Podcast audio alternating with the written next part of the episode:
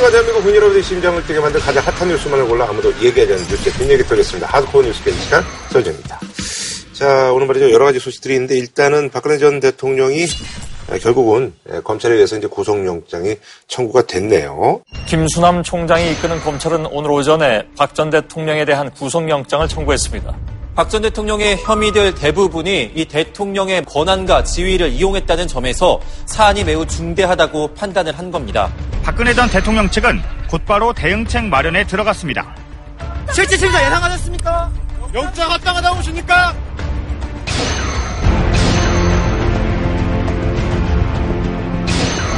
이른바 네. 의원들이 도열을 한 상태에서 나왔습니다. 지금 나오고 있습니다. 어, 네. 어, 네. 경찰 저지선을 뚫고 지금 막 나오려고 하는데요. 어.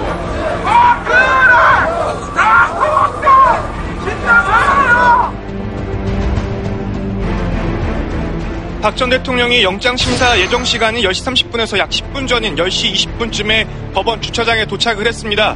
취재진이 박 전 대통령에게 도대체 무엇이 송구한지 또 뇌물수수 혐의를 지금은 인정하는지 그리고 세월호 인양 작업을 보면서 어떤 생각을 했는지 등을 물었지만 박 전 대통령은 아무런 답변을 하지 않았고요. 혐의 중에서 가장 중요했던 뇌물 혐의를 중심으로 해서 영장 청구 사실을 검찰 측에서 먼저 진술을 하는 식으로 진행이 될 것으로 보입니다. 박 전 대통령 영장 심사 결과는 심사 다음 날인 31일 새벽 나올 가능성이 높습니다.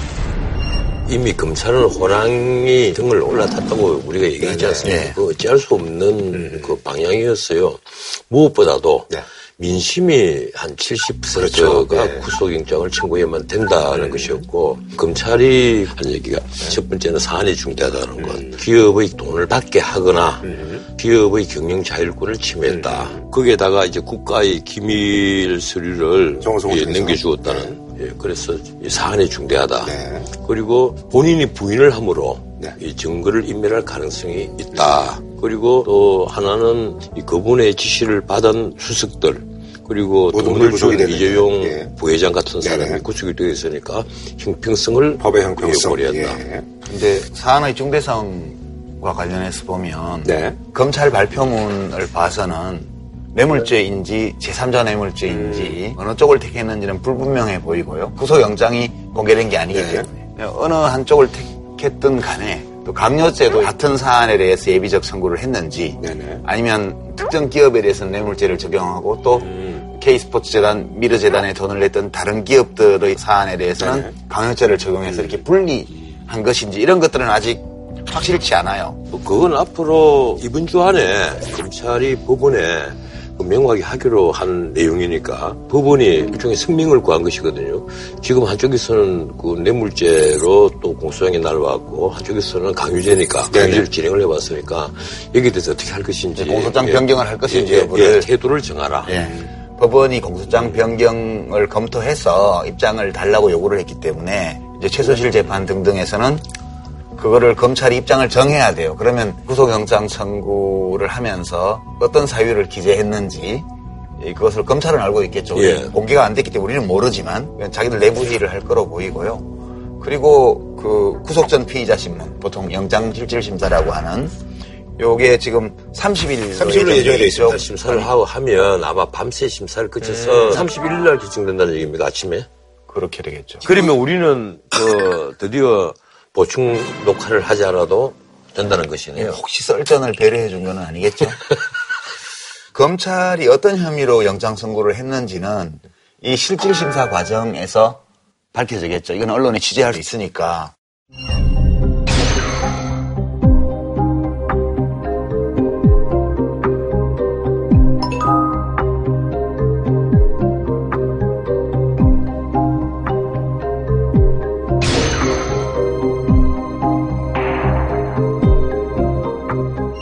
박근혜 전 대통령 측에서는 이것을 뭐 예상을 거의 했다고 봐야죠. 아. 예, 처음부터 그쪽에서도 영장 청구가 있을 것이다. 청구 정도는 될 것이다.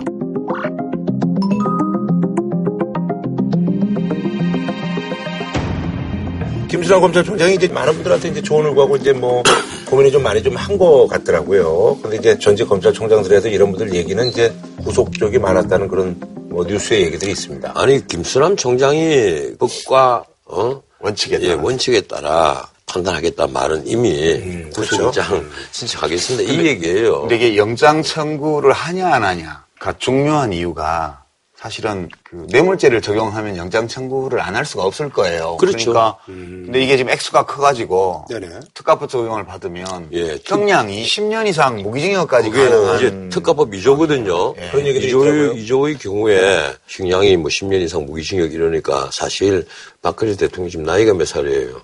그 죽을 때까지 감옥에 있으라는 얘기가 될 판입니다. 자칫하면. 우리는 지금 사실은 민주주의 역사가 굉장히 짧습니다. 이제 69년이니까 그렇잖아요. 굉장히 짧은데 이 짧은 기간 안에 벌써 네 분이 검찰 조사를 받고 그중에 한 분은 결국은 돌아가시고 두 분은 이미 구속이 됐다가 김대중 대통령이 예. 사면을 해줬죠. 예, 석방이 됐고 과연 이런 예가 있는가 보면 전 세계에 없습니다. 전 세계에 없는 것이 우리는 계속 반복으로 되풀이 된다는 것. 이걸 그러면 뭐 어떻게 개헌 우리가 이해를 해야 되느냐. 나 이거 헌법의 문제가 아니라고 봐요. 얼마 전에는 브라질 대통령도 탄핵이 됐고 민주정에서는 탄핵의 사례가 뭐 예전에 그 고대 그리스 때부터 시작해서 많아요. 예. 많은데 저는 좀 안타깝게 생각하는 게 이 사태까지 안 올 수도 있었고 또 박근혜 대통령이 영장 청구를 피할 수도 있었다고 봐요. 그러니까 기본적인 사실관계를 인정하고 법리를 다투는 이런 전략으로 갔더라면 뭐 증거인멸 의뢰가 없잖아요. 그러면 근데 지금 범죄 혐의를 거의 다 부인했기 때문에 이제 이걸 근거로 들어서 증거인멸 의뢰가 있다고 검찰이 판단하고 지금 영장을 친 거란 말이죠. 네네. 이제 그게 우선 문제고요. 그리고 이게 형사 피의자를 구속하는 경우에는 1심은 몇 달 안에, 2심은 몇 달 안에 이 규정이 있단 말이에요. 그래서 재판도 좀 짧게 끝날 수 있고 매듭이 지어질 수가 있는데 범죄를 다 부인하는 조건에서 불구속 기소를 하게 되면 무한정 가도 되거든. 그러면 계속 이 재판을 둘러싸고 사실관계부터 다투는 게 오래 끌 수 있기 때문에 지금 이, 이거는 일종의 외통수로 와버린 것 같다는 그게 거예요. 참 묘한 거예요. 예. 이 박근혜 전 대통령은요, 묘하게 자기가 안도할 수 있는 길로, 편안한 길로 가지 않고, 항상 외통수로 계속 걸어온 거예요. 외통수로 많았어요, 예. 지금까지. 쉽게 말하면 충분히 어, 전직 대통령으로서 예우를 받고 문을 날 수많은 길이 있었단 말이에요. 근데 그 국내학 총리로 완전히 이름을 한다든지 그렇죠. 했으면 아마 탄핵까지도 가지 않았을 않았죠. 것이고 지금 영장이 청구된다라든지 이렇게까지는 가지 않았을 거예요. 그리고 이 검찰 수사라든가 특검 수사를 일정 부분 수용을 해서 충분히 수사를 받고 했으면 네네. 이러진 않았을 거란 네, 말이에요. 많은 뭐 국민들이 느끼는 예. 부분들이 있죠. 알겠습니다. 그럼 결과를 보도록 하고요. 청와대 압수수색은 또이 와중에 이제 시도를 했거든요. 검찰이 근데 이제 박광 비서실장이 사표가 이제 반려가 돼가지고 이분이 이제 책임자로 있잖아요. 그래서 역시 이제 진입이 이제 실패로 돌아갔네요. 뭐 황교안 총리가 그렇게 사표를 반려했을 때는 다 이런 경우를 다 염두에 두고 아하. 한거 아니겠어요? 그러니까 뭐 당연히 못 들어오게 하는 거죠. 청와대는 초지일관 그 점은 지키는 것 같아요. 그러니까 여기가 청와대인데 어디다 대고 아니, 이거 있는 거야. 아니 그거보다는요 최고 통치권자의 예, 집무실을 압수수색을 한 외국의 전례가 없어요. 이러니까 이 청와대에 있는 지금 경호실장이나 비서실장으로서는 굉장히 고민이 될 겁니다. 지금 특히 대통령이 권한이 징계가 돼가 있을 때에도 다 거절을 했는데 지금 대통령이 파면됐다고 해서 청와대 진입을 허용을 하면 자기들 입장에서는 좋지 못한 전례를 남기는 것으로 생각이 됐겠죠. 그게 청와대 경호실의 특권 의식이죠. 그러니까 마치 자기들이 법 위에 있는 것처럼 착각하는 그런 사고 패턴이 여전히 남아 있는 거예요. 아니요. 법 위에 있는 것이 아니라 법 위에 있는 거죠? 법에 의해서 그렇게 한다는 겁니다. 아니, 그 법 해석도 다 다를 수 있는데 아니 그 그걸 법 위에 했다고 해석을 무조건 해버리면 안 지금. 사실 검찰이 경찰력을 동원해서 그거를 제한 못하는 아니. 이유는 그 권력끼리 충돌하는 거를 피하고 싶어서 검찰이 못하는 거예요. 딴 것보다는 그게 아니죠. 나는 그렇게 생각해요. 합법적이고 정당한 권력이 청와대에 있다면요. 청와대는 국가의 최고 기밀들이 대통령 집무실 포함해서 수석 비서관들 방에 다 있는 겁니다. 거기를 무차별적으로 검찰권이 압수수색을 하도록 허용을 한다면 앞으로 이건요 두고 두고 못한 진리가 됩니다. 근데 대통령이나 대통령 수석이 범죄를 저지른 혐의가 뚜렷하면 그리고 법원에서 영장까지 발부할 정도면 대통령 비서실도 해야 돼요. 아니 그래서 예 근데 지금 이미 대통령 기록물을 정리하고 있는 단계잖아요. 그래 필요한 서류를 얘기를 하면 그 필요한 서류를 찾아서 줬다는 거잖아요. 뭐 나는 그것으로 충분하다는 생각을 해요. 아, 아니 그나저나 그 정유라가 지금 이제 덴마크에서 안 들어오고 있는데 이 와중에 또 갑자기 또 그 변호사가 죽어가지고 참 이게 참.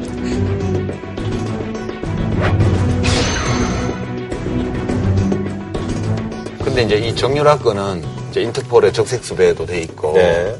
덴마크 아, 검찰에서. 예. 판단을 했잖아요. 네. 여러 가지 이제 서류들을 검토한 결과 징역 1년 이상의 중범죄와 관련돼 있으므로 음. 송환한다 이렇게 결정을 했는데 그걸 또 이제 항고를 하고 이래서 이제 끌고 예, 있잖아요. 예. 법원 판단을 받아야죠. 이렇게 끌고 있는 과정에서 이 담당 변호사가 어, 돌연사 네. 한 거죠. 그리고 곧바로 범죄자들의 친구라는 네. 별명을 가지고 있는 스타 새로운 변호사를. 예. 또 선임을 했어요. 그래서 어쨌건 정유라는 금방 들어오지는 않을 것 같아요. 음. 지금 봐서. 근데 정유라가 감옥에 있으면서 그렇게 돈을 쓸 수가 있다 그러면 그 돈이 다 어딘지를 모르겠어요. 그거는 소문에는 뭐 음. 최순실 씨가 귀국하기 전에 스위스에 들렀다 오면서 공공실 가방에 유로로 두 가방 가득 돈 주고 왔다 이런 그건, 그건 소문이죠. 예. 근데 상당히 신빙성 있는 소문이에요. 그러니까 이 독일, 오스트리아, 뭐 스위스 이런 쪽에 유동자 산을 가지고 있는 게 분명해요. 그렇지 않으면 큰 로펌 변호사들이 음. 그렇죠. 예, 그 보장 리 없이 없죠. 어떻게 예. 움직이겠어요. 그래서 그거는 확실하게 이제 뒷감당을 할 수 있는 재정적인 조건은 갖춰놨다. 음. 이렇게 보는 거고 최순실 씨가 뭐 남들한테는 다 지 맘대로 해도 자기 딸은 또 맘대로 못했다고 그러잖아요. 그래서 그래서 사실 이건 예, 좀 그래서 없다고요. 예. 여러 루머가 나오는 거예요. 정유라 입에서 최순실을 아주 폄하하는 말까지 한다면 음. 못 배운 것이 이런 말을 했다는 것은 뭐 여러 사람 예, 목격자들이 예, 예, 있죠. 여러 사람의 얘기니까 어쨌든 그 정유라 소환에는 시간이 좀 걸릴 것이다. 그 거의 못 들어온다고 봐야 돼요. 왜 그런가 하면 덴마크, 뭐 스웨덴, 핀란드, 네네. 노르웨이 예. 여기는 루트교잖아요. 음. 루트교. 그 루트교가요. 가장 귀중한 가치를 치는 것이 모자 관계입니다. 루트교 국가에서 보면요. 이 모자 관계를 어떻게 떼어놓느냐 이거란 말이에요. 엄마가 송환되면 아기도 같이 송환되는 거죠. 친권자가 아니죠. 송환되는데 그게, 그게? 묘하더라고요. 아기는 범죄자 가리기 때문에 송환 안 돼요, 지금. 아, 그래요? 그러니까 그게 하나의 참작 사유가 돼요. 그러니까 이 정유라 씨는 바로 들어오기 어려운 게 그렇게 큰 로펌이 들어서 이렇게 네네. 말 하고 있으면 오래 붙잡아놔야 돈도 많이 될 거 아니에요. 오래 붙잡아놔야 돼 정유라를 그래야지 계속 수임료를 받지. 뭐이 정도까지만 하겠습니다. 그럼 뭐한 줄로 평좀 부탁드리겠습니다. 예. 저는 한 줄 평을 하고 싶지가 않아요. 그래요. 예, 대통령이 구속될 위기에 놓였는데 평을 하기가 참 딱 한마디만 하겠습니다. 너무 비극적입니다. 그것도 자초한 비극입니다. 네. 자, 다음 소식은요. 아, 만 3년이 돼가네요. 2014년 4월 16일 날 이제, 음, 침몰을 했던 세월호가, 어, 약 3년 만에 인양이 됐습니다. 그래서 준비한 이번 주제는 1073일 만에 모습을 드러낸 세월호입니다.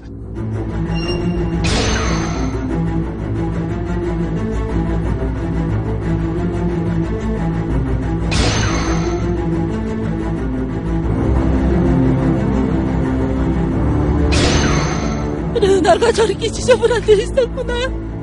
아, 우리 은하 불쌍해서 어떡하지?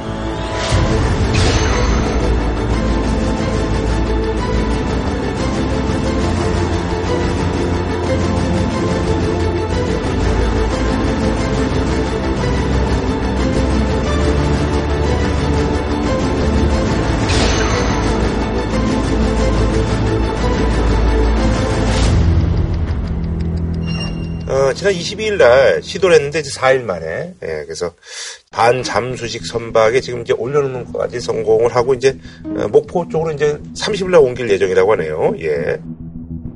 1072일 만에 네. 인양을 시작을 했고 예. 22일 그 10시에 시험 인양을 네. 하고 그날 밤 8시 50분에 본 인양을 네네. 했고 바로 이튿날 새벽에 예. 3시 그래서. 45분인가 이제 선체가 네. 수면에 모습이 모습을 드러났죠. 드러내가지고 배이 부분이 올라온 거예요. 또 그 이튿날 11시 10분 밑에 바지선이 들어가 줘야 되니까 수면이 13m까지 도달을 시켰단 말이에요. 그리고 25일 날 새벽 4시 좀 넘어서 화이트 마린이라는 그 배 위에 다 네. 올린 거예요.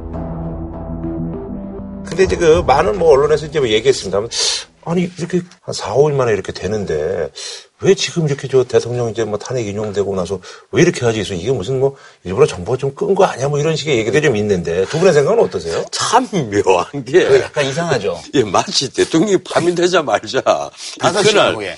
예, 많은 국민들이 예, 5시간 40분 뒤에 해양수산부가 기자들에게 또 다또 문자로 날렸어요. 우리 곧 세월호 인정합니다. 그럼 그거는 여러 날 전부터 예정되어 있던 거일 텐데. 예. 그는 이미 사전에 예고가 돼 있었어요. 미리 뭐 고지가 돼 있었겠죠. 예. 또는 예정 안 했다가 갑자기 했다면 그게 금방 할 수 있는 거였다면 그 전에 할 수 있었던 거 아니냐는 거예요. 아니, 아니 그런데 내가 어제 안 그래도 쭉 그 자료를 찾아보니까 이 해양수산부가 그런 건 아닌 것 같아요. 이 상하이 셀비지가 입찰해서 선정이 되잖아요. 그 컨소시엄 형성해서 선정이 됐는데 처음에는 잔존율을 제거하는데 한 달이 걸렸고 그 다음에 거기다 lifting이라는 거 밑으로 봉 집어넣어가지고 예, 예, 예. 이 방법을 쓰려고 하다 보니까 이걸 집어 넣으려면 고 공간이 있어야 되잖아요. 음. 그런데 선미가 위치한 부분에 땅이 너무 단단했다는 거예요.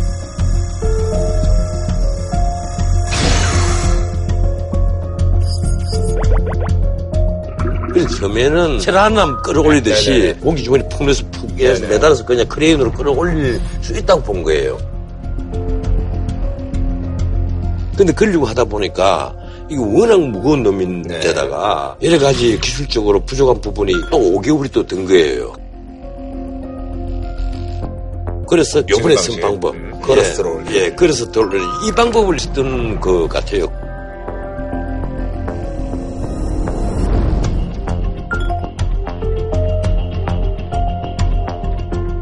그래서 처음에 계획 세웠던 거와는 완전히 다르게 그 물색 워낙 깜깜하니까 말이 그 우리가 그 당장 할 수 있는 것 같지만 얼마나 어렵겠어요.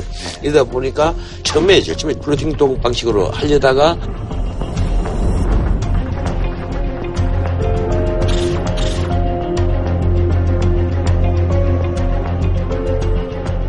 지금 현재의 그 tandem lifting 방식으로 이번에 한 건데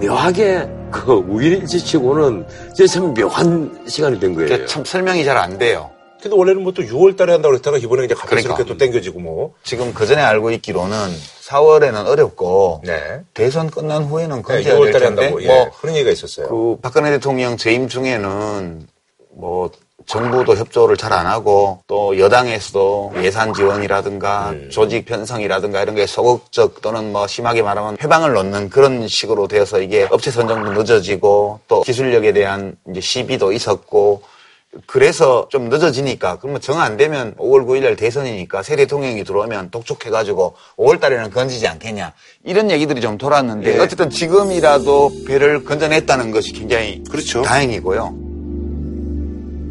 그 다음에 이것에 대해서 여러 가지 억측이나 추측을 할 수는 있는데 이걸 가지고 뭐 일부러 음. 뭐 대통령 탄핵 때까지 기다렸다든가 네. 혹은 뭐 대선에서 써먹으려고 음. 뭐 지금 서둘러서 음. 건졌다든가 이런 근거를 우리가 댈 수 없는 억측 네, 이런 네. 것들은 지금 안 하는 게 음. 예의가 아닌가. 그런데 하나 분명한 것은 상하이 셀비지도 사실 이 방식으로는 처음이랍니다. 음.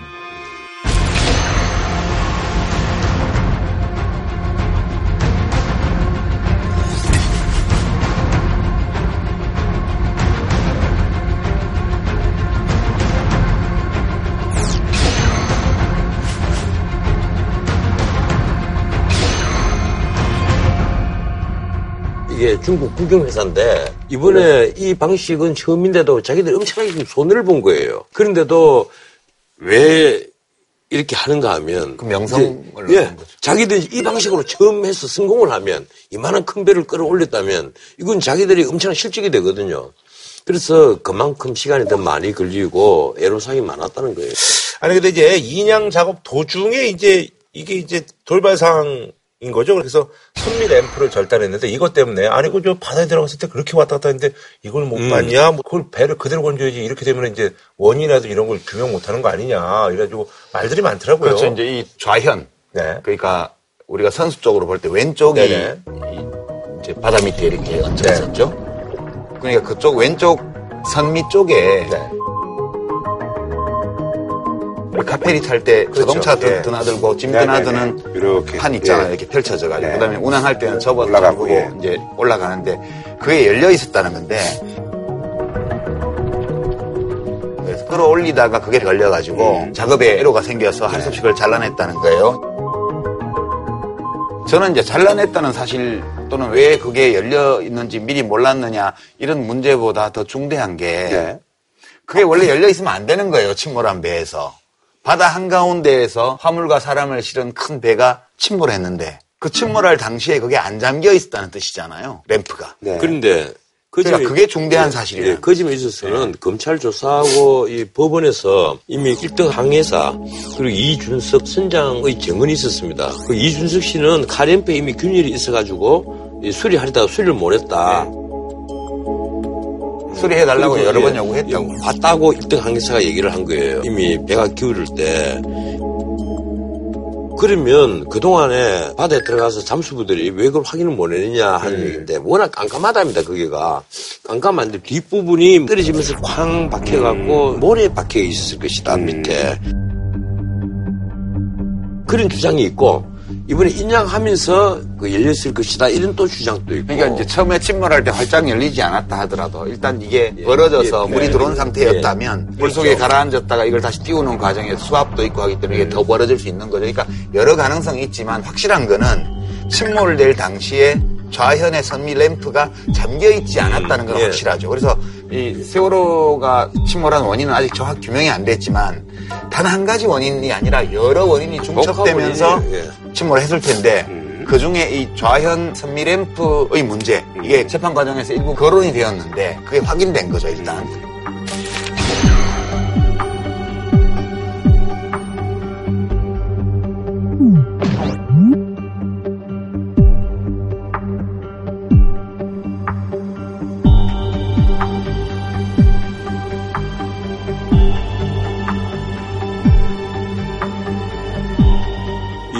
검경합동본부에서는 원래 일본에서 18년 된 노후화된 네. 배를 갖고 온 거 아니에요. 네네. 그걸 갖고 와서 무리한 증축을 하고 그렇죠. 거기다 그날 이 원래 시리아 델 900한 70여 톤보다 한 두 배가 넘는 음, 뭐 골재도 예, 싣고 뭐 철근 예, 철근 싣고 뭐 그랬다더라고. 예, 강정 예. 기지를 하는데 철근 같은 걸 그 배로 많이 실어 날랐던 모양이에요. 그래서 두 배가 넘는 화물이 과적이 됐다. 음. 그런데다가 이걸 턴을 하는데 조타수가 무리하게 급변침을 하다가 그 엎어졌다는 건데 그건 나중에 대부분에서 무죄를 받아요. 그러니까 조타수 두 명이 예. 급변침을 한 잘못이 없다는 게 아니고 그 음. 급변침을 한 것은 사실이지만 음. 그 급변침이 세월호가 예, 침몰한 예. 확실한 원인이라고 음. 단정할 수가 없기 때문에 법원에서는 무죄를 낸 건데요. 근데 이번에 배를 들어 올렸는데 배 방향을 좌우하는 네네. 방향키가 우현으로 접힌 채로 지금 나왔거든요. 음. 우현으로. 그러니까 침몰할 당시에 우현 쪽으로 꺾어져 있었다는 뜻이거든요. 그런데 원래 이거는 자전거 타고 갈때 예. 왼쪽으로 넘어질 것 같으면 더 왼쪽으로 돌아야 예. 서잖아요. 그런 위치인데 이게 배가 이렇게 왼쪽으로 기울면 그걸 원래 좌연으로 조절해서 복원을 시켰는데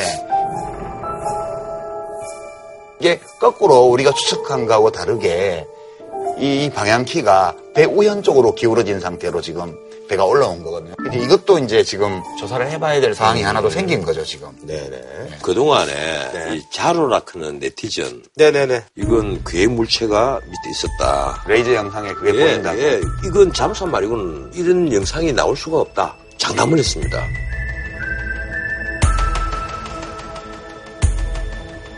심지어 미국 잠수함에 와서 두고 받았다. 이런 가수도 나왔습니다. 그 나는 제일 내가 안타깝게 생각하는 것이 군이 얘기를 했단 말이에요. 맹골 수도에는 여러 가지 장애가 많기 때문에 군이 잠수함이 기동할 수 있는 곳이 아니다. 아, 기동했더라도 했다고 하겠어요? 아니, 아니. 이렇게 그, 생각하는 거지. 예, 글쎄. 예. 그렇다 하면 이번에 배가 다 올라왔잖아요. 그래 좌연 부분에 전혀 상처도 없고 네. 우현 예. 지금 우현이 위로 올라와 있고 좌현이 밑에 바닥에 닿아 있어서 아 글쎄 배가 완전히 떴거든요. 뜯기 때문에 좌인도 다 확인이 다 돼요. 지금 이제 우현 쪽이나 혹은 배 바닥에는 네. 침몰을 일으킬 정도의 강력한 충돌이 있었다는 흔적을 지금 찾기 어려워요. 영상으로 쉽게 보면 확인이 되니까. 이제 운반용 바지선 바닥에 붙어 있는 좌현 쪽은 아직 못 봤지만 이제 수중에서 잠수부들은 어느 정도 봤겠죠. 네네네. 네, 네. 이제 그렇긴 하지만 배 전체를 볼 때 심각한 충돌이 있어서 뭐가 오그러지거나 패이거나 네네네. 이런 건 일단 육안으로 확인할 수 없다는 건 분명해요. 근데 그런 의문 제기가 계속 나왔던 이유가 뭐냐면 이 정도의 대형 참사가 빚어졌으면 이 참사와 관련돼 있는 모든 정보를 신속하고 정확하고 있는 그대로 처음부터 공개를 하고 그다음에 어떤 복합적 원인 때문에 이 일이 빚어졌는지를 진상 조사를 철저히 했어야 돼요. 그랬더라면 뭐 모든 것에 대해서 대응이 가능할 텐데 항적 기록도 제대로 공개 안 하고 레이더 영상도 제대로 공개 안 하고 어, 레이더 영상 다 나중에 공개했죠. 다 공개 안 했습니다. 예. 뭐 군사 기밀상의 필요 때문에 안 아, 한다고 하는 그건 못하는. 부분은 또 뭐. 근데 그거를 누가 뭐 판단해요? 정부에서 다 판단하는 거니까 안 믿는 거죠. 그리고 진도 VTS의 교신 기록도 나중에 편집됐다는 사실이 드러났고, 그 다음에 정부에서는 인양이나 이런 게 소극적이었고, 국회에서 만든 세월호 조사 특위에는 인력은 줄이고 세금 도둑이라고 욕하고 맨날 이렇게 돼 있으니 정부가 기본적으로 이 대형 참사의 원인 규명과 앞으로 이런 일이 재발하지 않도록 하는데 필요한 교훈을 얻기 위한 그런 조처들을 안 하거나 기피하거나 이런 게 너무 뚜렷했기 때문에 그런 문제 제기가 나올 수 있는 토양이 마련됐던 거예요. 아니 그런데 예. 저는 좀 다른 생각을 해요. 나는 이걸 나는 정부가 정권 차원에서 이 원인을 막아라 하지는 않았다고 봅니다. 저는 막았다고 봐요. 야, 아니요. 검경합동수사본부에서는 나름대로 엄밀히 수사를 해가지고 이게 불법 증축이 된 배고 그리고 이런 문제가 있었고 그리고 과정을 했고 그것까지 다 밝혀냈잖아요. 그리고 정확한 그 항로를 지키지 않았고 안개 속에서 예, 출항을 했고 예. 그리고 그 과정에서 다만 이런 게 워낙 그 불신의 대상이 되다 보니까 이런 엉뚱하게 잠수함이 두고 받았을 것이다. 정말 만약에 이 세월을 끈져 올렸을 때 이 대형 충격을 받은 흔적이 있었다. 그럼 어떻게 됐겠어요? 그러면 절대 안 건졌겠죠. 예. 그 난리가 났을 거예요. 그러니까 변호사님 말씀이 맞는데 예. 이게 상식이에요. 지금 변호사님 말씀하신 게 상식인데 이 상식에 비춰보면 세월호 참사가 벌어진 이후에 그 문제에 대응했던 모든 것들을 이해를 못 하겠는 거예요. 그렇잖아요. 정부가 감출 것이 없다면 뭐 때문에 그렇게 소극적으로 했으며 여당은 또 뭐 때문에 그렇게 그게 다 이해가 안 되는 거예요. 어째 뭐야 이게 도대체. 그래서 이것을 이해하려면 뭔가 다른 시나리오가 필요했어요. 그러다 보니까 사람들이 생각할 수 있는 모든 시나리오를 만드는 거예요. 그렇게 된 거 아니에요? 저는 뭐 글쎄요. 그런 의문을 제기한 분들이 어떤 나쁜 의도가 있어서 일부러 지어냈다고 생각 안 하고요. 그분들도 이러한 정부와 대통령의 행태, 여당의 행동 이런 것들을 합리적으로 이해하려면 우리가 지금 변호사님 말씀하시는 건 상식적인 설명 말고 다른 설명이 있어야만 이게 이해가 되니까. 그런데 네. 예, 나는 딴 것보다는 음모론을 그 공적인 방송 신문에서 정면으로 다루기 시작하면요 한도 끝도 없습니다. 근데 다뤄줘야 돼요. 근데 이 음모론을 음모론이라고 얘기하지 않고 이 음모론을 계속 다루게 된다면 우리 사회는요 걷잡을 수 없는 혼란에 빠집니다. 혼란 안 빠져요. 아니죠. 제대로 조명해 주는 것이 그 음모론을 잠재울 수 있는 가장 빠른 길이라고 저는 생각하고요. 그걸 드러내는 과정에서 부족함도 있을 수 있고 판단착오도 있을 수 있죠. 그러나 이걸 드러내는 것 자체를 바람직하다 하지 않다고 판단해 버리면 문제가 더 심각해질 수도 있지 아니 않나요? 내 말은 이 음모론을 소개를 하고 그 음모론에 대해서 확인을 하고 비판할 부분은 비판을 하고 긍정할 부분은 긍정을 하는 건 좋아요. 그런데 비판할 부분이 빠져 있단 말이에요. 예, 근데 잠수함이 충격에서 엎어진 것으로 확신한다. 이렇게 됐다면 최소한 군 당국의 해명이라든가 잠수함이 기동할 수 있는 수도인지 아닌지를 검증하는 작업도 함께 이루어져야죠. 그 제가 드리는 말씀은 이런 거예요. 어떤 사람들의 문제 제기, 의혹 제기 또는 어떤 언론- 언론의 그러한 의혹 제기에 대한 보도 이런 것들이 완벽할 수 없어요. 그렇지만 저는 이 모든 것들을 키워낸 것이 세월호 참사의 뒤수습 과정에서 정부와 집권당이 보여주었던 도저히 상식적으로는 납득할 수 없는 태도가 이 모- 모든 것들을 키워냈다고 저는 생각해요. 그래서 음모론은 제가 생각하기에는 예. 이미 조장되어 있는 불신의 산물이지 음모론이 불신을 조장하지 않아요. 아니죠. 이 사회의 불신이 얼마나 커지는데요. 뭐 알게 모르게요. 이 불신이 사회가 됩니다. 뭐 이쯤에서 정리하는 걸로 하겠습니다. 잠깐만, 예. 그 한마디 해야 되는데, 이 사건이 벌어지고 나서, 예, 근데 한국 선거 해운조합 해수부의 그 전직 고위 간부들, 해피아들. 예, 이 사람들에 대한 제대로 된 처벌이 아직 전혀 없었어요. 그래서 사실은 지금까지는 그냥 우리가 묵인해 온 관행들, 그리고 입법 미비, 예? 그 예컨대 선박 입출입법 같은 그 법을 국회에 계류가 됐는데도 그 법조차도 개정을 안 했습니다. 정치인들이 안전과 이런 데 대해서는 깊이 생각하지 않는 오랜 배석들 이런 것이 다 복합적으로 작용이 됐기 때문에 이번 세월호 사고가 벌어졌다고 봅니다. 예. 한 줄로 평좀 부탁드리겠습니다. 그러니까 지금 제일 중요한 거는 미수습자를 찾아내는 네, 게 그렇죠. 제일 중요하다고 보고요. 예. 몇 분이나 찾아낼 수 있을지 모르지만 지금 목포 시장으로 옮겨오면 네. 내부 수색을 하기 위해서 뭐 객실을 잘라내야 된다는 뭐 주장도 있고 그러는데 그러지 예. 마시고 음. 시간이 좀 걸리더라도 마치 문화재 발굴하듯이 음. 그렇게 하나하나 기록해 가면서 미수습자를 찾아야 되고요. 돈이 많이 들 거예요.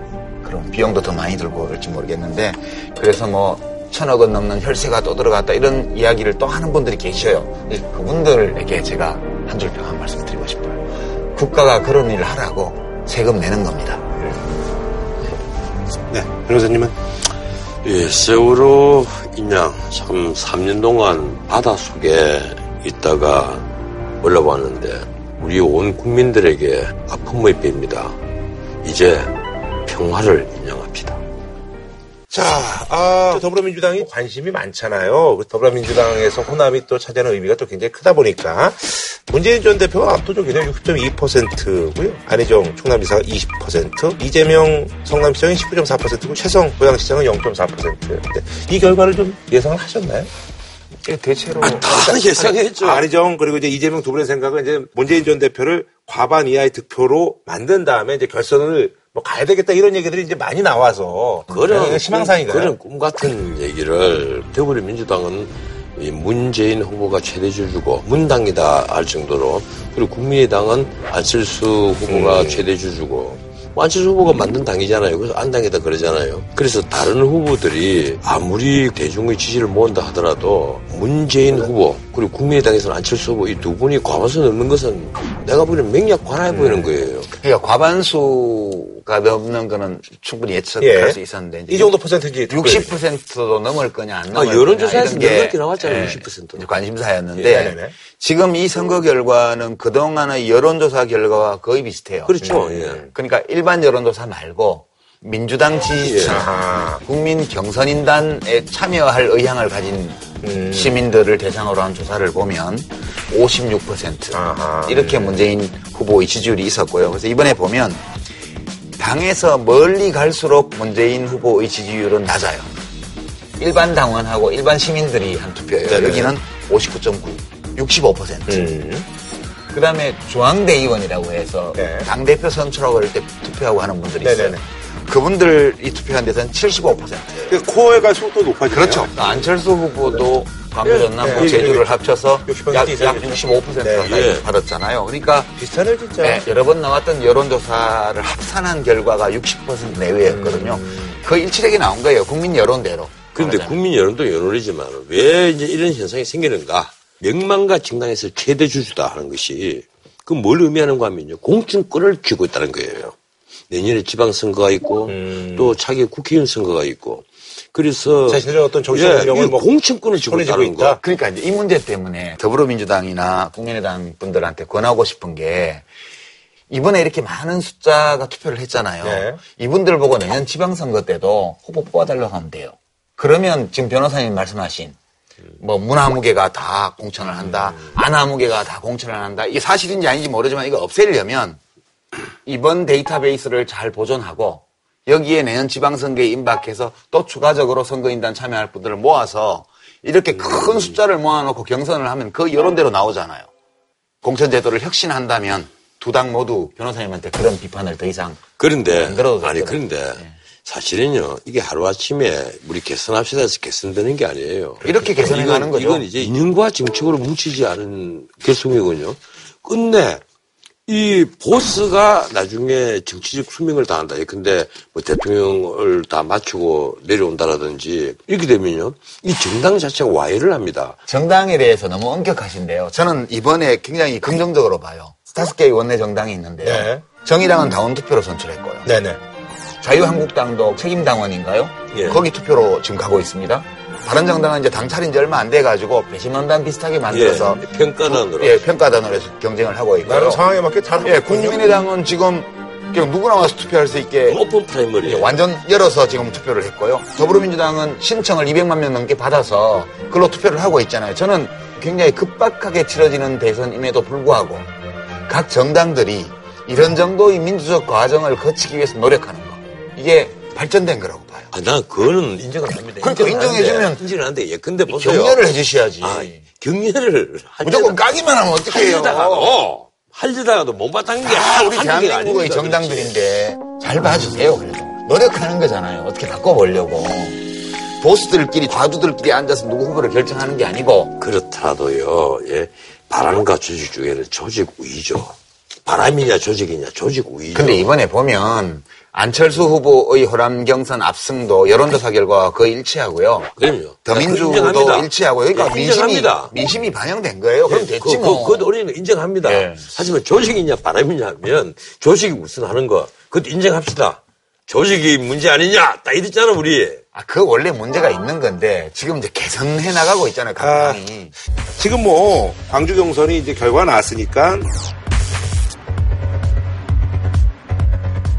안지사 이재명 성남시장이 뭐 사실 이제 거긴 치열한 2위 다툼을 앞으로도 해야 돼. 이 다툼은 바꿔서 싸웁니까? 아, 2위 다툼도 중요하죠. 근데 여기서 2위가 어떤 의미가 있죠 민주당 내에서 2위가 상징적인 건데 차착이라는 그러니까 지금 5년 후를 다 예측할 수는 없지만 네네 일단 19대 대통령 선거 국회 원내 제1당의 후보 경선에서 2등을 했다는 거는 굉장히 중요한 정치적 자산이에요. 네네. 2등하고 3등은 기분 차이가 커. 그게.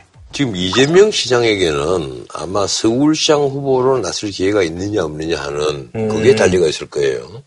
그리고 안희정 네. 지사에게는 네네. 만약에 문재인 대통령이 탄생을 한다면 네네. 가장 유력한 총리요? 차기 주자로 올라설 수 있는 예. 그래서 지금 2위가 서로 중요하긴 중요해요. 음, 음. 그 예컨대 이재명 시장은 만약에 그럼 이재명 시장이 이재명 2위를 시- 했다 이재명 시장 같은 경우는 지금 기초자치단체장에. 불과하거든요. 근데 2위를 하면 대단한 거죠. 예, 그런데 당장 내년 선거에 음. 이재명 시장 같은 경우는 더 크고 싶단 말이에요. 지금 서울시장은 박원순 시장이 네. 있잖아요. 박원순 시장은 이제는 재선입니다. 네. 아직 한 번 더 할 수 있어요. 그리고. 서울시장을 노리는 다른 분들도 많아요.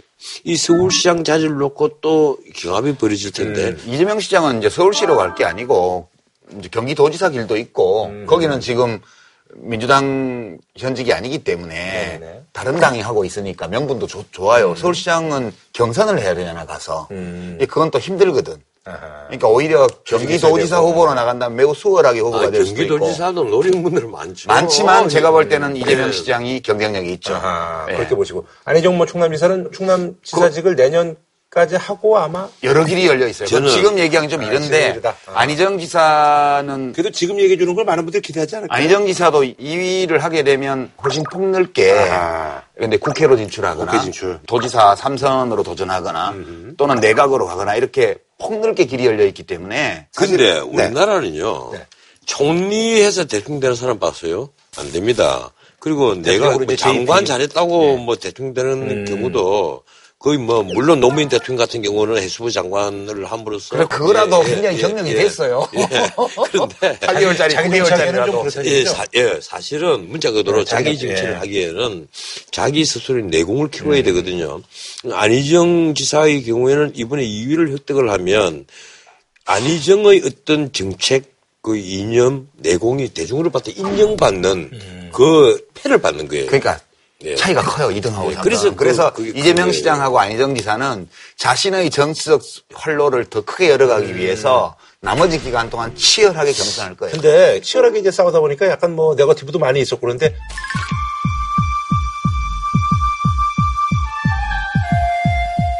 이런 것들은 충분히 뭐 봉합될 수 있는 에이, 그 정도야 뭐. 아, 근데 안 그렇습니다. 이 정치판은 영원한 적도 없고 영원한 아군도 없지만은 겉으로는 다 봉합된 척 하잖아요. 속으로는 안금으로 다 남아있죠. 내가 지금까지 한 2, 30년 동안 열심히 정치 평론을 하면서 지켜본 걸 그렇죠. 보면 이게 지금 초반에 기선을 제압하고 아. 1등을 해보기 위해서 치열하게 싸웠던 거고 판세가 좀 드러나면 다른 후보들의 전략 수정이 있을 수 있어요. 2등을 하기 위해서는 또 지금까지 1등을 하기 위해서 싸우던 거하고는 좀 다른 전술 전략이 필요하거든요. 그러면 이제 요걸 감상하는 것도 또 상당히 재미난 거죠, 이게. 일단요 4월 4일 정도가 되면 이제 모든 당 다섯 개 당이 이제 대선 출마 후보가 이제 결정이 됩니다. 저희. 아니 그건 뭐 4월 달까지 기다려요. 지금 거의 다 끝났는데 거의 다 확정됐다고 봐야죠, 지금. 그렇죠 이제 뭐 기선제압들은 이제 한 대가 있고 목요일 방송될 네. 때 되면 거의 다 결정. 거의 다 확실해집니다. 보수 혁명, 정치 혁명의 깃발을 다시 들어 올립시다. 정의로운 대한민국 반드시 만들어 내겠습니다, 여러분.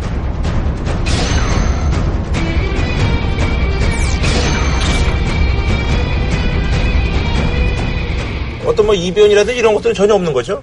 거의 가능성이 낮죠. 음. 지금 봐서는. 사실은 근데 이제 많은 국민들의 관심이 이제 이대로 이제 다섯 명이 나와서 이제 끝까지 갈 것이냐 아니면 이제 뭐 중간에 보니까 뭐 홍준표 지금 경남지사는 뭐 저쪽하고 이제 합칠 생각에 김무성 뭐 의원을 만나서 뭐 여러 가지 얘기들이 나오고 있는데 후보 단일화요? 네. 당장 이번 주말에 박근혜 전 대통령에 대한 구속 여부가 결정이 됩니다. 그렇죠. 박근혜 전 대통령의 구속 집행이 만약에 실제 벌어진다면 이건 또 하나의 변수가 돼요. 뭔가 하면 범보수 세력이 후보를 단일화시킬 것이고 근데 뭐 개헌을 고리로 비문 세력이 다 뭉치지 않았든지 아니면 과도 정부는 또 나오고 그건 다 물건 것 같죠 예. 근데 아 지금 또 진행 중이에요. 김종인 선생 같은 경우는 지금 여의도에 사무실 얻었잖아요.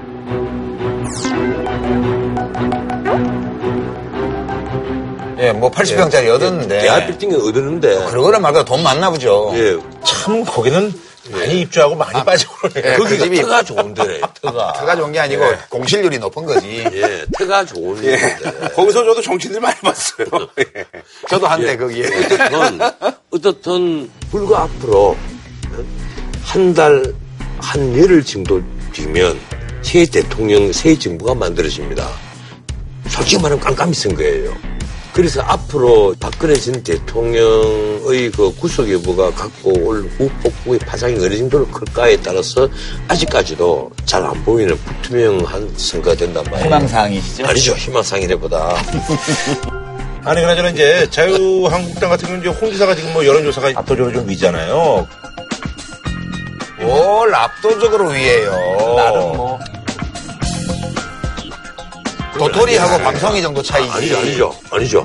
지금 그걸 무시를 못 할게요. 9.5% 나오니까 음, 예. 올라온 속도는요. 그렇게 무시할 속도는 아니에요. 후보 단일화가 되고 친박과 비박이 함께 뭉쳐진다면요. 20%까지 순식간에 오를 수가 예, 그럴 수. 있어요. 근데 이 20%를 뚫고 올라가면 문재인 후보가 경쟁이 될 테고 지금 문재인 후보에 대해서 한30% 됩니다. 그러니까 지금 대세론 대선을 하기에는 그렇게 높은 지지가 아니에요. 그러니까 지금 문제가 있는데요. 하필이면 홍준표 지사야 이게 왜 음. 진영 자체가 결속할 가능성은 있는데 음. 홍준표라는 정치인이 이 보수 진영 전체를 결속시킬 수 있는 덕성이나 미덕이나 진영에서 이탈표가 많을 것이다. 이걸 아. 갖고 있냐는 게 제의가 있는 거예요. 그래서 이제 저는 thank you라 그러는 거고요. 음. 정파적인 네. 근데 입장에서 지금은 그런 인품, 덕성 이런 것도 아직 개체가 못 되잖아요. 아, 한 번이 그래도 그건 중요해요. 대통령 뽑는 건데. 쉽게 말하면 문재인 후보에 대해서 반문 감정도 만만치 않다는 거예요. 예, 그 비슷비슷하게 있어요. 왜냐 확장성이 늘 가서 40%에서 땅 붙어서 띵 내려놓고 땅 붙어 띵 내려온단 변호사님, 말이에요. 그거는요. 후보를 10명 늘어놓고 하는, 7명 늘어놓고 하는 여론조사에서 한 당에 소속된 후보가 3명이나 있고, 이런 조건에서 40%를 넘는다는 건 불가능해요. 민주당 후보를 세명 중에 둘을 탈락시키고, 그 다음에 5당 후보를 넣어서 5명으로 조사를 하면요. 40%는 무조건 넘어가게 돼 있어요. 25% 내외에 있을 때 1차 박스권이라 그랬고, 35% 내외에 되니까 2차 박스권이라 그래요. 그러면 이제 45% 되면 또 3차 박스권이라 그럴까. 과반수 언제 할래? 이렇게. 그러니까 이런 식의 경마식 중계는 제가 볼 때는 그 데이터에 대한 해석을 제대로 안 하고 하는 거예요. 지금요, 예. 내가 냉정하게 얘기를 할게요. 문재인 후보한테는 굉장히 위험 요소가 딱 두 개가 있습니다. 이 위험한 건널목을 잘 건너가야 돼요. 첫 번째 건널목. 문재인은 이 선거에서 골리앗이 되고 있다. 최순실 게이트가 터지고 나서 그 이후에 여론조사를 쭉 해봤잖아요. 한 번도 1위를 놓친 적이 없습니다. 네. 그리고 2위와 현기간 차이를 보이는 1위예요. 문자 그대로 단독 질주를 하는 거예요. 나머지 어떤 후보가 단일화가 되든 두 명이든 세 명이든 그러니까 양강 구도든 삼강 구도든 사강 구도든 간에 골리앗과 다이스 싸움이 되거든요. 그러면 투표장에 가면 열렬하게 투표장에 가는 사람은 다윗의 지지자입니다. 안철수가 단일화 된다라든가, 홍준표가 단일화 된다라든가, 단일화 되잖아요. 아니, 지금 지지도 별 볼로 있겠지, 천만 얘기입니다. 바로 트럼프 의 현상이 이렇게 생기는 거예요. 근데 트럼프 이미 망하고 있어가지고. 자, 자, 두 번째. 예, 두 번째 건널목. 두 번째 건널목. 모든 선거는요, 드라마가 없는 쪽보다 드라마가 있는 쪽이 이깁니다. 그래서 예컨대 비문연대가 만들어졌다라거나 어떤 드라마가 하나 탄생을 해버리면요. 드라마가 없는 문재인보다는 좀 드라마 없잖아요.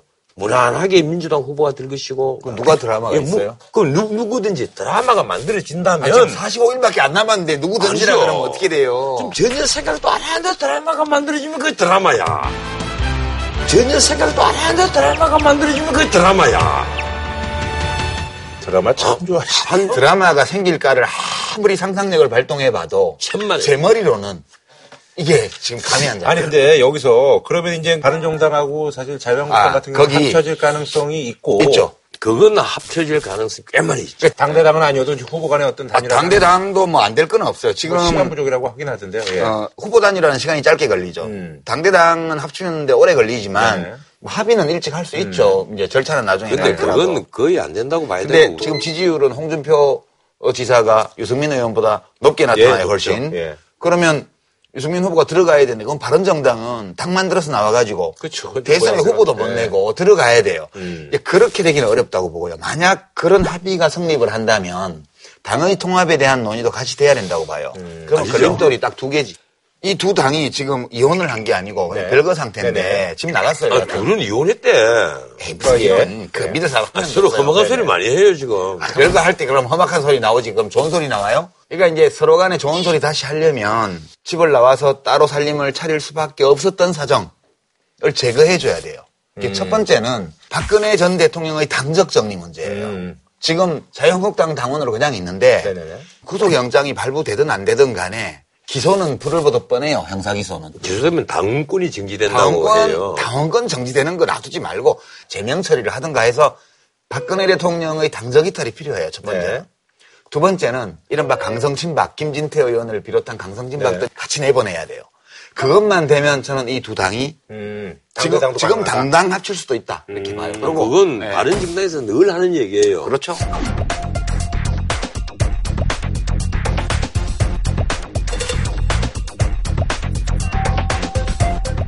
아니 근데 지금 유승민, 홍준표 둘이 뭐 어떻게든 뭐 단일화 된다 치면은 여기 또 안철수 의원이 있잖아요. 그건 안 돼. 그건 안. 돼요. 그건 안 근데 되는 거죠? 안철수, 아, 그건 안 되네. 안철수 후보 같은 경우도 네. 나는 어떤 경우도 칠 수 없다고 그랬습니다. 그럼요. 예? 나는 독칠수 후보, 강철수 후보, 나는 이제는 문제도 내 이름들 안철수야. 예.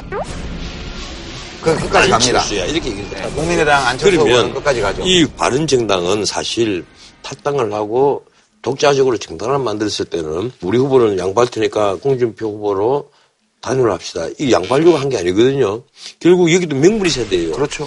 그래서 절대로 양보 안 한다고 하는 안철수를 비롯해서 바른정당, 자유한국당 그리고 바깥에 있는 이 몇몇 분들 이 분들이 뭉친다 그러면 뭐로 뭉칠 것이냐 하는 그걸 봐야죠. 뭉칠 수가 없어요. 뭐가 있을 것이냐.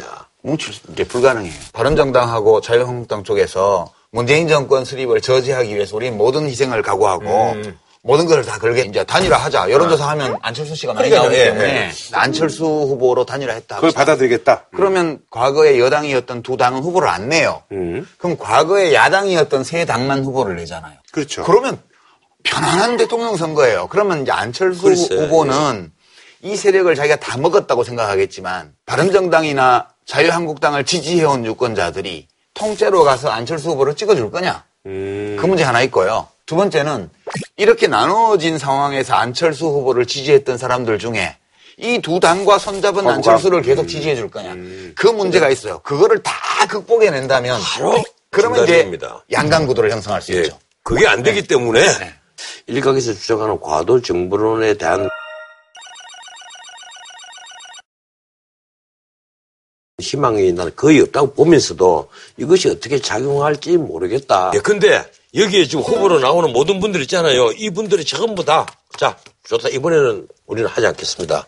대신에 과도 정부를 책임질 명확한 사람 한 사람을 내세우자. 그렇죠. 예. 한 2년 반 아니면 2년짜리 아. 이런 과도 정부를 만들자. 이런 경우가 있을 수가 이- 있다. 이게 이제 우리가 생각할 수 있는 가장 극단적인 시나리오인데 그럼 너 대통령 병 걸렸냐? 그거 2년 반 하고 싶어가지고 지금 그거 아니죠. 현잡냐? 이렇게 나온다고. 아니, 그게 아니죠. 무지무지한 명- 비난을 받을 거예요. 명분은 뭔가 하면요. 네. 명분은 뭔가 하면 그러지 않고는 이 체제를 바꿀 수가 없다는 거예요. 음. 지금 우리 헌법이 솔직히 이상한 부분이 꽤 많이 있어요. 예, 근데 지금 같은 국무총리제는요, 진짜 난센스입니다. 근데 이런 여러 가지 문제를 그대로 방치를 하고 또 다음 정권이 만들어지면 똑같은 문제가 일어날 수도 있다. 이게 공감한다면 아까 말한 대로 처음부터 나가고 제3자를 네. 구도로 만들어내는. 알겠습니다. 그러니까 그래서 예? 상, 상상력을 발동해야 돼. 아, 요번 주말이 되면은 각 당의 이제 뭐 후보들이 나온다고 하니까 또 얘기를 한번 해보도록 하고요. 한 줄평 부탁드리겠습니다. 고 김광석 님의 노래 네. 가사인데 이제부터 시작이다 네. 대통령의 꿈이여 이런 자세로 네. 희망을 가지고 음, 힘차게 나아가시기 바랍니다. 모처럼 덕담이네요. 예. 오직 국가와 다음 세대만 생각하십시오. 예, 트럼프가 지금 뭐 사면 초과네요. 오바마한테 이제 도청 의혹을 제기했는데 이것도 사실은 전혀 뭐 불증이 없다는 그런 얘기도 있고요. 그리고 또 트럼프가 이제 야심차게 트럼프 케어를 추진했는데 이것마저도 지금 좌절된 그런 상황입니다. 그래서 이번에 준비한 주제 이 구역의 대통령은 나야. 트럼프의 오바마 지옥의 행보. 네, 오바마 케어 대신 이제 트럼프 케어를 하려고 그랬는데 이게 뭐 누더기 비슷하게 돼가지고 당내 반발이 만만치가 않아가지고 어쨌든 간에 예, 접었습니다. 당내 반발이라고 할 수 있죠. 이 공화당의 House Freedom Caucus라 네. 그런 그 세력인데 의원 40명 네네, 그렇다고 그러더라고요. 보수주의적 입장에서 정책을 만들어내는 하나의 그 grouping돼 있는 네네네. 사람들인데 이 사람들이 오바마 정부에서 가장 핵심이었던 오바마 케어 이건 폐지를 해야 된다. 그리고 바꾼다면 이렇게 이렇게 해야 된다는데 이 차 떼고 포 떼고 뭐 떼고 다 네네. 나니까 결국 무늬만 트럼프 케어지. 사실은 오바마 케어와 똑같다. 이 얘기예요. 이러니까 이 Freedom Caucus에서 공식적으로 이거는 거부한다. 이래버렸고. 트럼프 케어가 뭔가 하면 오바마 케어에서 어떤 부분을 없애려고 했던가 하면 건강보험 가입 의무 규정 그리고 저소득층 의료 보조금을 이걸 없애겠다는 거예요. 대신에 소득이 아닌 연령을 기준으로 해서 세액 공제를 해주겠다는 거예요. 미국은 우리하고 달라서 노동자들이 사용자를 통해서 건강보험에 그렇죠. 가입되도록 돼 있어요. 네네네. 그러면 건강보험은 우리처럼 국민건강보험공단이 아니고 민간보험회사예요. 네. 그러니까 실직자가 되면 의료보험도 동시에 같이 없어지는 거예요. 네네. 이게 이제 원래의 미국 시스템인데 오바마가 들어와서 50인 이상 사업장은 무조건 들어주도록 했어요. 그전에는 사용자가 안 들어주고 싶으면 안 들어주는 거예요. 뿐만 아니라 50인 이하 사업장이거나 혹은 그냥 직장이 없거나 뭐 개인 사업을 하고 있거나 이런 사람들은 개인이 반드시 가입하도록 강제 조항을 뒀어요. 이 개인이 가입을 강제를 하면서 의료 보조금을 지급을 했단 말이에요. 그러니까 이거를 폐지하는 내용이 들어있어요, 이게. 그걸 이제 트럼프가 나서서 묘하게 조금 이 바꿔보려고 하다가 요번에 된통 어디 맞은 건데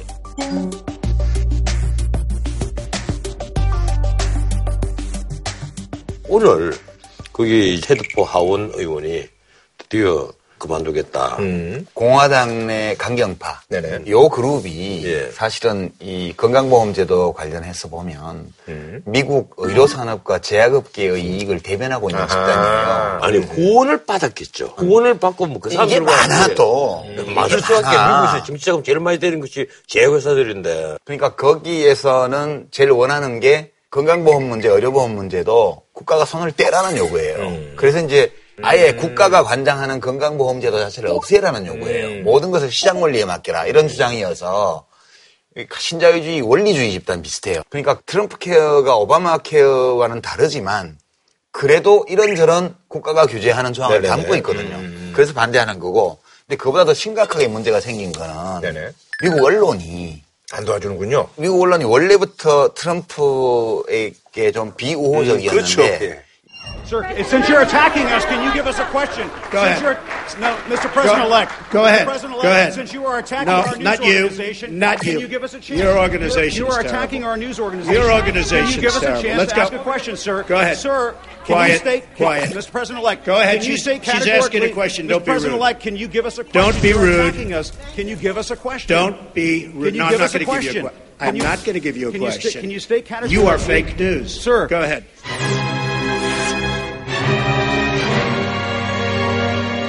이 오바마 케어를 대체하는 트럼프 케어와 관련해서 네. 지금 오바마 케어 시스템에서 내는 보험료하고 아. 그다음에 트럼프 케어를 했을 때는 보험료를 언론이 정확하게 보여줬어요.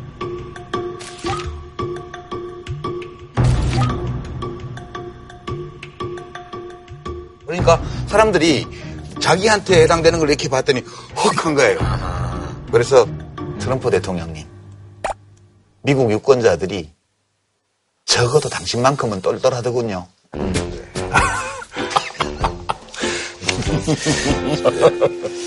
이제 미국 보험료 제도는 우리하고 달라서 우리는 소득 액수에 비례해서 소득이 많은 사람은 상대적으로는 많이 내고 그렇죠. 적은 사람은 적게 내고 그리고 아픈 사람은 많이 찾아 쓰게 돼 있잖아요. 네네. 가령 우리 건강보험 제도는 뭐 복지부장을 하시잖아요. 전 세계가 다 보고 깜짝깜짝 놀란답니다. 서구에서도 이 벤치마킹 하려는 음. 그런 움직임이 있을 정도로. 근데 우리 건강보험 제도는 문자 그대로 보험이 아니라 소득 재분배 기능까지 하고 있습니다. 그렇죠. 같이 예. 하고 있죠. 근데 미국은 그 사람 나이라든가 등등을 고려해서 보험료를 정하도록 돼 있어요. 나이에 따라서 보험료가 다른데 오바마 케어에서는 3배까지만 차이를 낼 수 있게 했어요. 고령층은 의료 소비가 많기 때문에. 네. 근데 요거를 다섯 배로 확대하게 합니다. 이렇게 되니까 어떤 문제가 발생했냐면 중장년층의 음. 저소득층이 아. 치명타를 입은 거예요. 음. 어차피 부부 합산 그게, 15만 불 예, 이상은 예. 이 혜택이 없던 건데 그게 반발이 가장 심한 어떻게 됐냐면 예를 들어 보면 이래요. 연간 3만 불을 버는 60세 부부. 이 사람은 월 보험료가 370불 인상돼요. 그 다음에 2만 불을 혼자 버는 60세 싱글 경우에는 220불이 올라가요. 이렇게 되니까 트럼프를 누가 지지해요? 트럼프 지지계층은 겹치는군요. 아. 백인, 백인 저소득 네, 저소득층이 압도적으로 지지를 해줬는데 이 사람들이 지금 엄청나게 두들겨 맞게 생긴 거예요. 그러니까 난리가 났죠.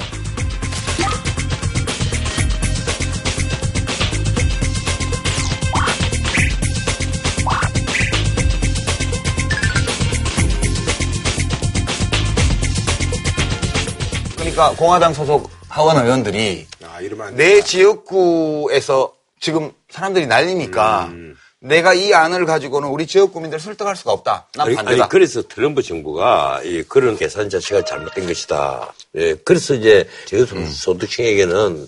오히려 음. 이 트럼프 케어가 더 앞으로 장기적으로 나을 것이다. 네. 이 주장을 하는데 이게 전혀 안 먹히더라고요. 아, 왜 안 먹히냐면 그러니까 여론조사를 보면 트럼프 지지율은 여전히 35% 수준에 걸쳐져 있어요. 네네. 국정수행 지지도는. 뭐 오히려 지금 훌륭하잖아요. 아, 그런데 트럼프 케어에 대한 지지율은 20%가 안 되는 거예요. 트럼프를 대선 때 지지했고 지금도 네. 트럼프 정부를 기본적으로 지지하는 유권자층 안에서도 음. 이 트럼프 케어에 대해서는 반대가 상당수가 있는 거예요. 그렇게 되니까 예. 정치적으로 볼 때 하원에서 이것을 아. 밀어붙일 수가 없고 올리면 바로 부결되게 돼 있으니까. 그래서 설득을 했군요. 예. 철회를 한자고 예. 철회를. 이 그 트럼프가 그래서 트위터에다 한 말을 했어요. 민주당원들이 Freedom Caucus가 미국에 있는 나머지 그 소위 보수단체, 성장클럽이나 Heritage 이런 거와 함께 가족계획 연맹하고 오바마 케어를 살려낸 것에 대해서 워싱턴 DC에서 민주당원들이 낄낄거리고 웃고 있다. 음. 본인은 억울하다 이거지. 그런데 막상 이 말을 한 트럼프는 주말마다 골프를 치러 가요. 지금 8주 연속이에요. 그러니까 회의한다 해놓고 골프 예. 쳤다고. 아니, 골프장에서 회의를 해요. 골프 치면서 회의하고 골프 마치고 회의하고. 그게 무슨 회의야. 그래서 만 8주 연속 이렇게 골프장에서 라운딩을 하면서 회의를 하고 이래도 되는 것이냐 이래가지고 아 대통령 하지 말고 골프나 치지 뭐하러 대통령을 해가지고 또 두드려 팬단 말이에요. 아니 그러저나 지금 또 다른 문제가 오바마한테 이제 그 무슨 도청을 당했다 이런 얘기를 했는데 이거에 대해서는 아무도 지금 뒷받침을 안 해주고 있어가지고 그 FBI에서 곤혹스러운 상황입니다. With respect to the president's tweets about alleged wiretapping directed at him by the prior administration, I have no information that supports those tweets, and we have looked carefully inside the FBI. The Department of Justice has asked me to share with you that the answer is the same for the Department of Justice and all its components. 사실 FBI 수장 이름이 제임스 코미. 예, 예. 코미. 이게 재밌잖아요. 그, 이 친구가 사실은 트럼프 당선에 절대 공신이지. 절대적인 공헌을 한 사람이다. 이메일 스캔들을 이제 재수한다고 예. 해서. 예. 예. 재수한다 해놓고 혐의 없음 이렇게 해가지고 예. 완전히. 근데 그들은 이미 힐러리가 왕창 얻어맞은 그렇죠. 금을 쫙 그렇지. 기스를 쫙낸 예. 거지. 그런데 지금 그 이후에 또 나온 얘기가 지금 하원에서 정부위원장이 지금 한마디 했더라고. 데이빗 눈에서 미 하원 정부위원장이 오바마 행정부 말기의 정부기관이 당시 트럼프 당선인의 정권 인수위 관련 정보를 수집해서 보고서 형태로 음. 보고를 했다. 도청까지는 아니더라도. 예.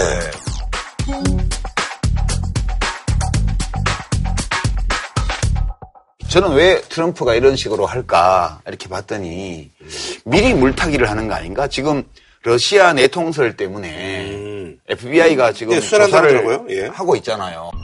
That the FBI, as part of our counterintelligence mission, is investigating the Russian government's efforts to interfere in the 2016 presidential election.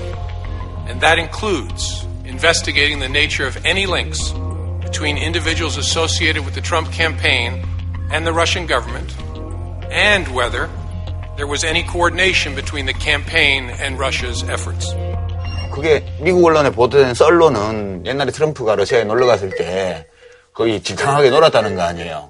그거를 몰카로 찍어가지고 러시아 정보당국이 갖고 있다는 거예요. 아하. 그래서 뭐 어쩌고 저쩌고 이거 하나 있고. 그것도 음모설이고. 네, 또 예. 푸틴 대통령이 힐러리 클린턴을 엄청 아, 싫어하고 미워하고 이래가지고 어쨌든 저 힐러리 클린턴이 안 되게 해야 되겠다 이렇게 해서 트럼프를 돕기 위한 공작들을 했다. 음. 이제 이런 의혹들이 전반적으로 제기되어 네. 있어서 이거를 지금 조사하려고 그러는 거 아니에요. 네. 그래서 이런 거 앞두고 지금 미리 물타기를 해가지고 아니 근데 공격은 최선의 방어다. 아니 이거 하는 아니 건가? 문제는 푸틴이 그 미국 대통령 선거에 개입을 했다는 것을 네.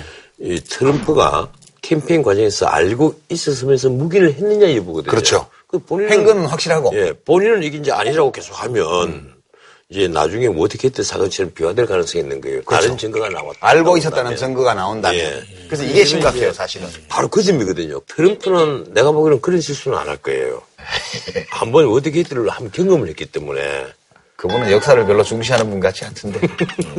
트럼프 대통령이요. 지금 1호 행정명령은 음. 그렇죠. 이제 이슬람권 예. 입국 금지했다가 법원한테 당해서 이거는 이제 아웃됐고 그다음에 1호 법안은 오바마 케어를 폐기하는 트럼프 케어 법안을 준비했다가 철회를 했고 네, 그다음 게 세제 개혁인데 네. 이 세제 개혁에 소위 국경 조정세라는 게 포함이 돼 있어요. 이건 아직 법안이 나온 건 아니지만 대선 기간에 공약했던 내용들을 추려보면 우선 법인세 최고 세율을 35%에서 15%로 인하하고 네. 개인 소득세를 7개 구간에서 서너 개 구간으로 축소해서 세율을 내리는 어. 이 감세안이 있고요.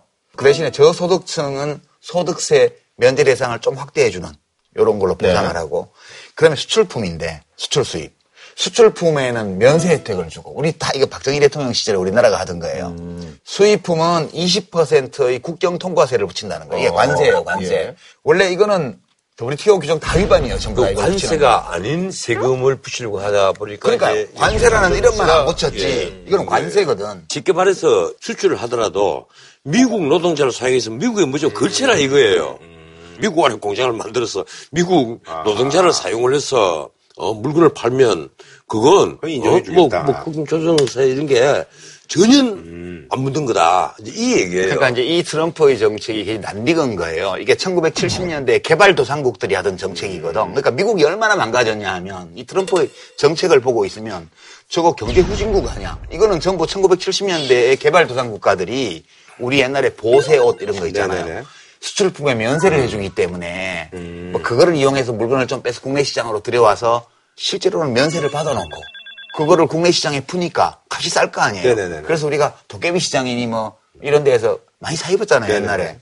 그리고 수입품은 우리가 관세를 엄청 매겼어요. 근데 좀 개발도상국이라고 옛날에 미국이나 이래서 봐준 거거든, 우리한테. 근데 미국이 지금 이렇게 하겠다고 그러니까 음. 당장 유럽연합에서 바로 WTO 제소한다고 지금 난리가 나서 근데 이 법안들이 묶여서 지금 2호 법안이나 3호 법안으로 준비가 되고 있는데 이것도 지금 통과가 그냥 난망하대요. 음. 미국 국내에서도 반대가 많고 이러면 미국 내 물가가 다 오를 거 아니에요. 네네. 이런 정책들이 다 개발도상국들이 음. 어떻게든 산업화를 해보려고 쓰던 방법들인데 희한한 게 트럼프는 어디서 이런 걸 알아가지고. 그런데 이미 무역 전쟁이 벌어져가지고 보호무역주의를 관찰하는데 우리 중소기업들이 속죄없이 당하고 있습니다. 이게요. 우리나라의 중소기업들이 미국에 쭉 수출하는 물건들 있잖아요. 뭐 인동이니 뭐 페라타나늄 이런 소재 네. 소재들이 다 수출하는 거 뭐 많아봐서 몇백억 단위예요. 네. 이런 수출품들에 대해서 중소기업들에 대해서 일제히 이른바 반덤핑 관세를 매기면서 음. 조사를 한다고 덤비더랬거든요. 1월 달에 한 건, 2월 달에 뭐 세 건 이런 식으로 계속해서. 그러니까 비관세 무역 장벽을 쌓는 거죠. 예. 이 대기업은 이미 한두 번 얻어맞아 봤기 때문에 일단 이럴 때 어떻게 대응을 하고 어디에다가 제소를 하고 네. 어떻게 하면 된다 이렇게 알고는 있는데 대기업도 이걸 감당하기 힘든 판에 중소기업들은 그런 팀을 못 둔단 말이에요. 전문가를 또 사기도 힘들어요. 미국에는 이런 걸 전문적으로 하는 변호사들은 엄청 비싸기 때문에 이래서 잘 대응을 못 하고 있으니까 징벌 관세가 50%씩 일맥이 버린 거예요. 이래서 수출을 못하고 실수를 한 기업들이 지금 늘고 있습니다. 네. 그런 법그 짓을 하니까 이 중국이 가만히 있냐고. 그 발끈하잖아요. 쉽게 말하면 미국 트럼프의 그런 보호무역주의의 첫 번째 적이 바로 중국인데 그래서 중국이 다보스 포럼에서부터 시진핑이 한마디 했잖아요. 우리는 보호무역주의를 반대하고 자유무역을 천명한다. 네. 그리고 지금 이 다보스 포럼에 비슷한 포럼이 중국에서 열렸습니다. 얼마 전에. 거기에 중국의 거의 간부들이 다 총출동해서 일제히 트럼프를 공격했단 말이에요. 그런 사람들이 막상 한국에 대해서는 사드 보복에 있어서 이거는 보호무역 주의는 악도 아니고 정치와 경제를 연결시켜서 완벽하게 지금 제재를 하고 있습니다. 이거는 이제 비관세 장벽이죠. 아니 15일 이후로 단체 관광 비자는 단 한 건도 없어요. 네. 거기다가 그 이제 그만형이거든요. 한한영으로 한류는 이제 완전히 실종됐습니다.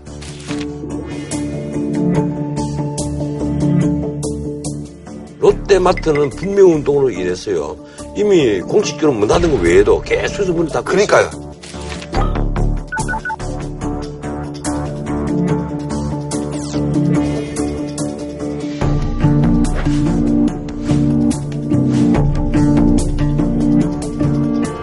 트럼프도 나쁘고 시진핑도 나빠. 예, 그러니까 이게 힘들어, 그래가지고. 이게 지금 우리는 중국하고 미국 사이에서 중국에는 이래 치고 미국에는 이렇게 치고 차기 정부가 참 진짜 힘들겠네요. 예. 정부가 능동적으로 대응해야 되는 것들을 안 하고 있는 게 되게 많아서 되게 힘들 거예요. 예, 거기다가 차기 정부가 네. 훌륭한 통치자가 등장을 한다 하더라도 굉장히 어려워질 수밖에 없는 것이 차기 정부가 네. 훌륭한 통치자가 등장을 한다 하더라도 굉장히 어려워질 수밖에 없는 것이 국가가 어떤 일을 하려면 돈이 있어야 되잖아요. 국가가 곳간이 말랐어요. 자, 다음 정부에서는 이제 세금을 올리거나 여러 가지 이제 방안을 만들어야 되는데 예컨대 복지 줄 수 있어 못 준단 말이에요. 그럼 세금 올리면요. 이제 여기 저기서 공연이 어? 문을 뽑아서 공연이 안을 뽑았네. 이런 말들이 나오는 거예요. 그러니까 트럼프처럼 하면 돼요. 엉망진창을 그러니까 엉망진창으로 그 물려받았다. 이 나라에 명분이 언제 등장하는가 하면 다음 정부가 지나고 그 다음 정부의 대통령 한길 편해질 거야. 근데 다음 대통령이 잘 한다는 전제 아래에서 그래요. 그렇죠. 다음 대통령도 잘못하면 그 다음 아, 대통령은 더 아니, 힘들어. 다음 대통령은 잘하고도 욕을 엄청나게 얻어먹고 나갈 운명이라니까. 근데 이 어려운 자리를 왜 하려고 이 날들을 치느냐고. 애국심 때문에. 알겠습니다. 애국심 때문에. 자, 저희는 다음 주에 찾아뵙도록 하겠습니다.